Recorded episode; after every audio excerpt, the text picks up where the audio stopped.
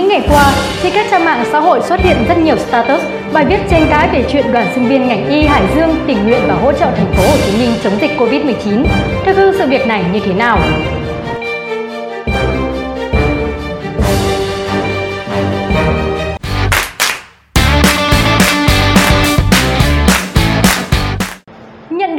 Khẩn của Bộ Y tế, sáng ngày 1 tháng 7, hơn 300 sinh viên cùng 9 cán bộ giảng viên trường Đại học Kỹ thuật Y tế Hải Dương đã cấp tốc lên đường đến thành phố Hồ Chí Minh để đồng hành cùng công tác chống dịch Covid-19.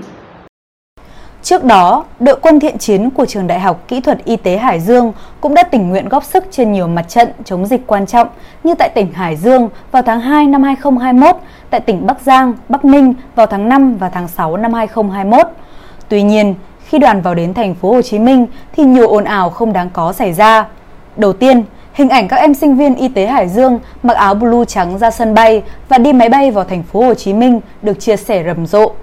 Khoảnh khắc này khiến nhiều người đánh giá là phô trương, làm màu và sai quy định. Sau đó, khi vừa vào đến thành phố Hồ Chí Minh lại tiếp tục xuất hiện nhiều ý kiến cho rằng đội ngũ tri viện đến từ Hải Dương chủ yếu là sinh viên vốn không có kinh nghiệm, ý thức làm việc chưa cao, đến điểm lấy mẫu muộn khiến người dân phải chờ đợi. Còn đội y tế thành phố Hồ Chí Minh mất nhiều thời gian trong việc hướng dẫn và điều chỉnh. Việc đi, đứng, ăn, ở của các em cũng khiến nhiều người khó chịu, bắt bẻ cho rằng các sinh viên Hải Dương có quá nhiều đòi hỏi.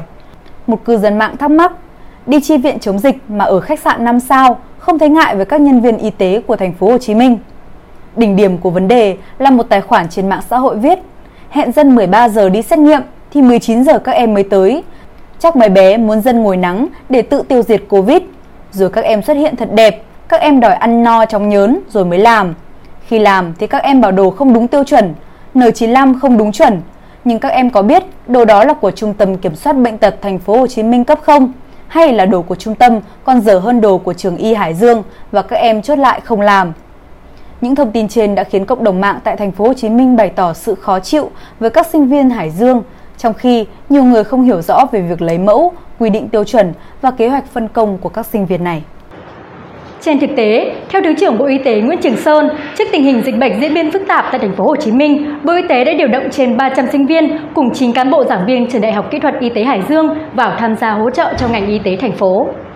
Sau khi thành phố Hồ Chí Minh tiếp nhận đoàn sinh viên giảng viên trường Đại học Kỹ thuật Y tế Hải Dương, đoàn này sẽ chịu sự phân công của Sở Y tế thành phố Hồ Chí Minh – Nhiệm vụ chủ yếu của đoàn là tham gia lấy mẫu xét nghiệm COVID-19 tại cộng đồng, điểm phong tỏa, giống như công việc mà đoàn đã từng hỗ trợ cho điểm nóng ở Bắc Giang, Bắc Ninh.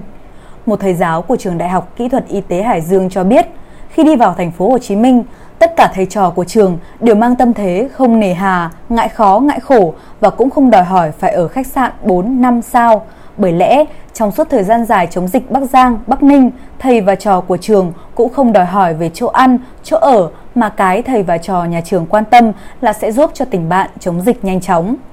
Về những thông tin trái chiều trên mạng xã hội, thầy Ngụy Đình Hoàn, trưởng đoàn hỗ trợ trường Đại học Kỹ thuật Y tế Hải Dương cho biết, tôi không quan tâm mạng xã hội nói gì, càng giải thích càng phức tạp vấn đề nên tôi không muốn trình bày thêm về sự việc.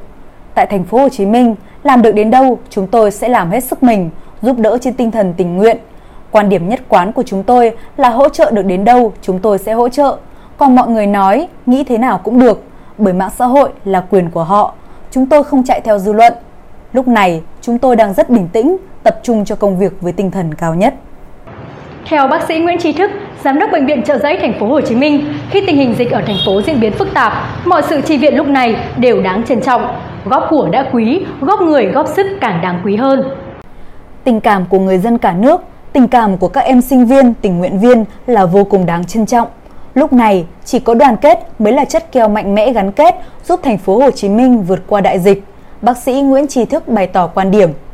Riêng việc cho các sinh viên Hải Dương ở khách sạn 5 sao khi đến thành phố Hồ Chí Minh, một chuyên gia trong lĩnh vực y tế ở thành phố Hồ Chí Minh nhận định, đó là việc hết sức bình thường, bởi dù sao những khách sạn ấy cũng đang bỏ trống.